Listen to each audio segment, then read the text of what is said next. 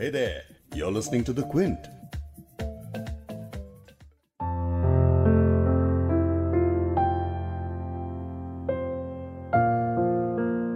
हम सब एक इत्तेफाक के मुख्तलिफ़ नाम हैं। मज़हब मुल्क जबान इसी इत्तेफाक की अनगिनत कड़ियाँ हैं। निदा फाजली की नज्म इत्तेफाक का शुरुआती हिस्सा आपको सुनाया मैंने। इत्तेफाक यानी यूनियन, हार्मनी, इसका एक मतलब कोइंसिडेंस भी होता है। खैर, इस नज्म में निदा फाजली एक बड़ी कॉम्प्लिकेटेड सी बात कह रहे हैं। वैसे इसी दौर में इस बात को लेके कॉम्प्लिकेशंस हैं, वरना तो ये बहुत ही सिंपल सी बात है, सबके हमेशा से समझ ही आ जाया करती थी कि इंसानों को जब जोड़ा जाता है तो रिलीजियस कम्युनिटीज बन जाती हैं, मुल्क बनते हैं, जबानें बन जाती हैं। ये इंसानों का आपस में जुड़ जाना उनके बीच का इत्तेफाक ही सोसाइटी का एसेंस होता है। लेकिन इस इत्तेफाक में जब इख्तलाफ यानी कॉन्फ्लिक्ट डिसएग्रीमेंट पैदा होता है तो सब बिखर क्यों जाता है? ऐसा तो होना नहीं चाहिए ना? वो इसलिए क्योंकि कॉन्फ्लिक्ट्स तो हमेशा रहेंगे ही क्योंकि हर इंसान अलग खाल का होता है अलग आ, मिजाज का होता है। उसके बिलीव्स आइडियाज़ चॉइसेस इन तमाम डिफरेंसेस की वजह से इख्तलाफ तो होगा ही होगा। But you know what sometimes conflicts help us understand a different person views conflicts गलत बात के लिए, गलत वजहों के लिए, गलत वक्त पे बहुत नुकसान पहुंचाते हैं। और जब वो नुकसान पहुंचाना शुरू करते हैं, और जब इख्तलाफ चीज़ें तोड़ने लगता है, गिराने लगता है, तबाह और बर्बाद करने लगता है तो आपको अच्छे से पता होगा ना कि किस तरह का मंजर बन के तैयार हो जाता है। बिल्कुल वैसा जैसे दिल्ली के जहांगीरपुरी में दिख रहा है।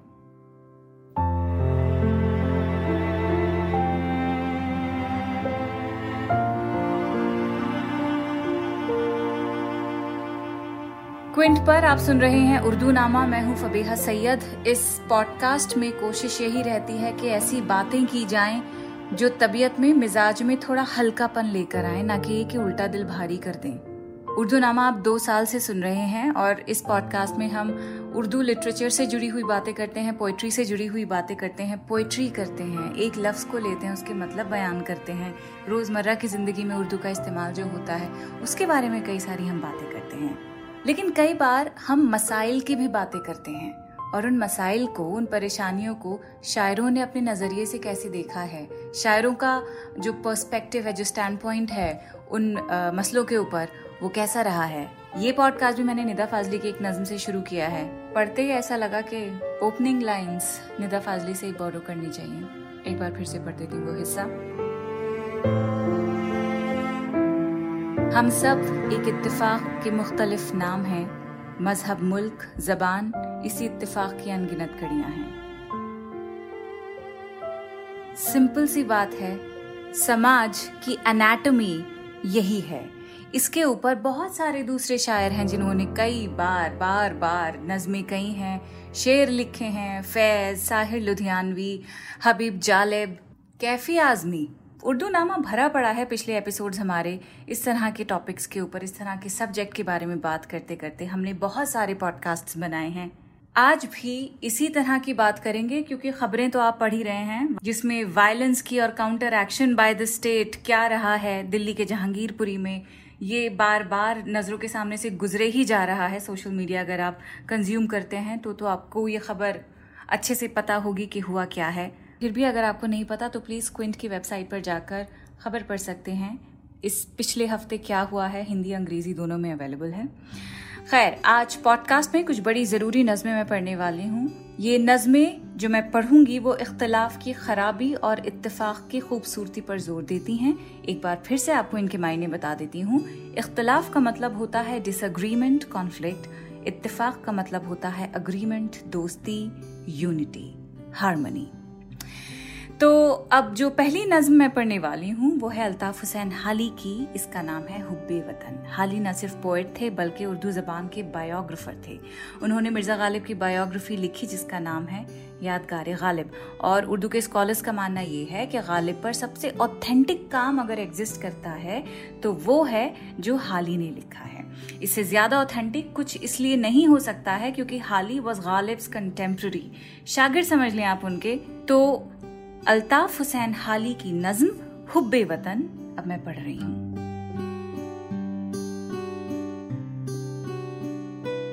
ए वतन, ए मेरे बहिश्ते बरी, क्या हुए तेरे आसमां जमी? रात और दिन को वो सामान आ रहा, वो जमी और वो आसमान आ रहा। सच बता, तू सभी को भाता है, या कि मुझसे ही तेरा नाता है? मैं ही करता हूँ तुझ पे जानिसार या कि दुनिया है तेरी आशिक इजार क्या जमाने को तू अज़ीज़ नहीं? ए वतन, तू तो ऐसी चीज़ नहीं।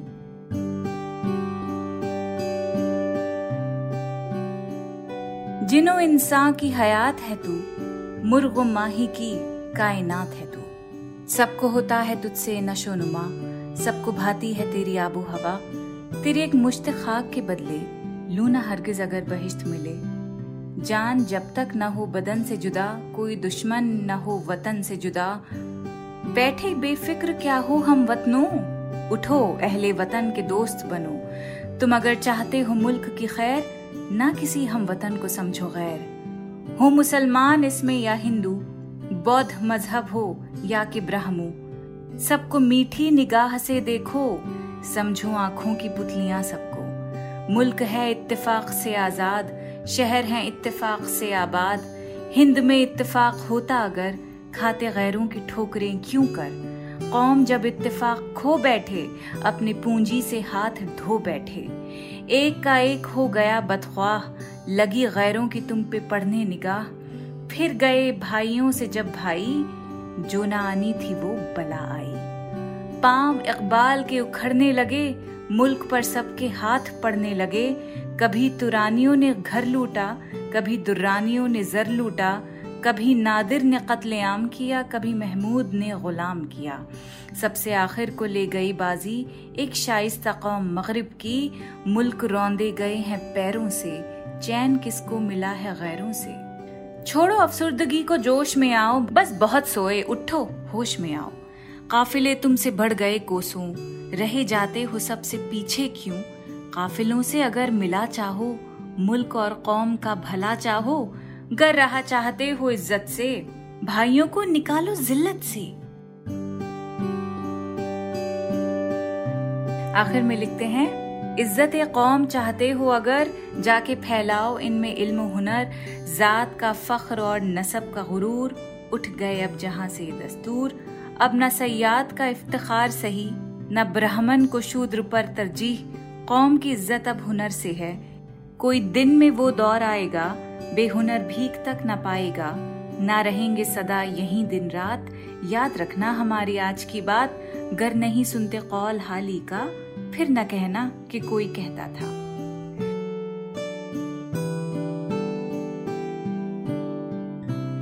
कितनी खूबसूरत नज्म है ना। कितनी सही बात लिखी है इसमें कि तुम अगर चाहते हो मुल्क की खैर, ना किसी हम वतन को समझो गैर। हो मुसलमान, इसमें या हिंदू, बौद्ध मज़हब हो या कि हो ब्राह्मू सबको मीठी निगाह से देखो, समझो आँखों की पुतलियाँ सबको। कितनी सही बात है ना। हाल ही जैसे स्कॉलर्स को सौ साल पहले धर्म के नाम पर गुरूर जो लोग करते थे, उनकी सख्त मुखालफत में उन्होंने ये बात कही है।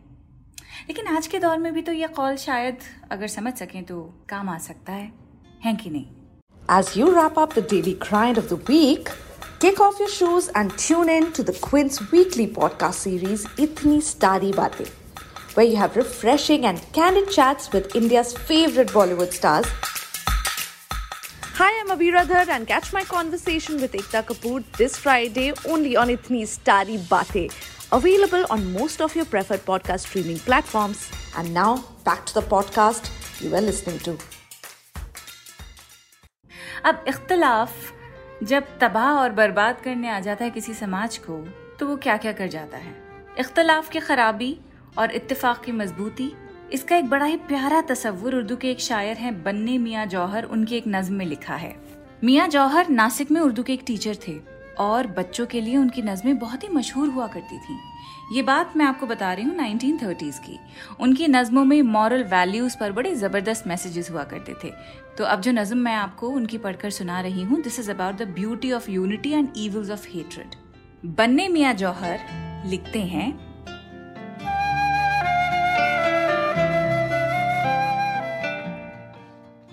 एक बूढ़े के चार थे बेटे। आपस में थे लड़ते झगड़ते।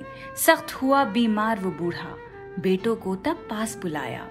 अपने हर बेटे से बोला एक एक लकड़ी तू ले आना। एक एक लकड़ी चारों लाए।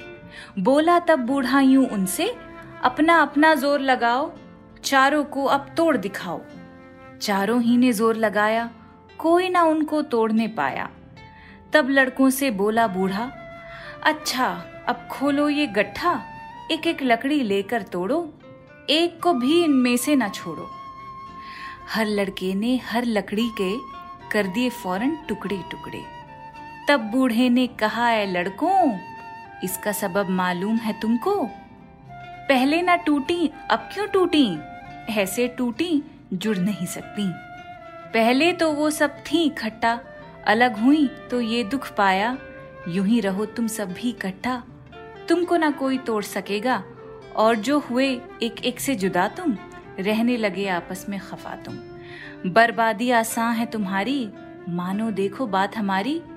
यही तो जौहर भी कहता है, लड़ना झगड़ना बुरी बला है।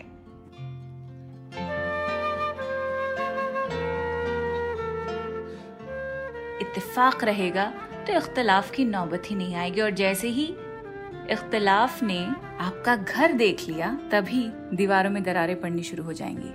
सिंपल बात कि लड़ना झगड़ना, कोई इख्तलाफ रखना बहुत ही बुरी बात है। जिस इख्तलाफ पर अभी तक पॉडकास्ट में मैं ज़ोर देती आ रही हूँ, वो एक बहुत ही बड़ा समाजी मसला है। समाज के किसी एक फर्द से इख्तलाफ हो कि आप फलाने मज़हब के हैं, इसलिए आपको बर्दाश्त नहीं किया जाएगा। या फलाने किस्म का खाना खाते हैं तो आप पे शक किया जाएगा, आपके लिबास की वजह से भी आपको तरह तरह से परेशान किया जाएगा, निशाना बनाया जाएगा। तो धर्म के नाम पर इस तरह का माहौल बना देना, इस पर वोट मांगना पॉलिटिक्स होता है, ठीक है? लेकिन जब इस तरह की बातें जाति लेवल पर आ जाती है, तभी समाज का नहीं, बल्कि पर्सनल लिबर्टीज पर हमला बन जाता है। और इस तरह पॉलिटिक्स पर्सनल बन जाती हैं। और डेमोक्रेसी में इस तरह जब इत्तेफाक में दरारें पड़ने लगती हैं और इख्तलाफ फलने फूलने लगता है तो इसका मतलब क्या होता है? डेमोक्रेसी की मौत। एक पाकिस्तानी शायर हैं, वकास अज़ीज़। उनके इस शेर में मुझे बहुत ही होप दिखती है। वो लिखते हैं, है इख्तलाफ ज़रूरी तुम्हें पता नहीं है? है इख्तलाफ ज़रूरी तुम्हें पता नहीं है? चराग कैसे जलेगा जहाँ हवा नहीं है?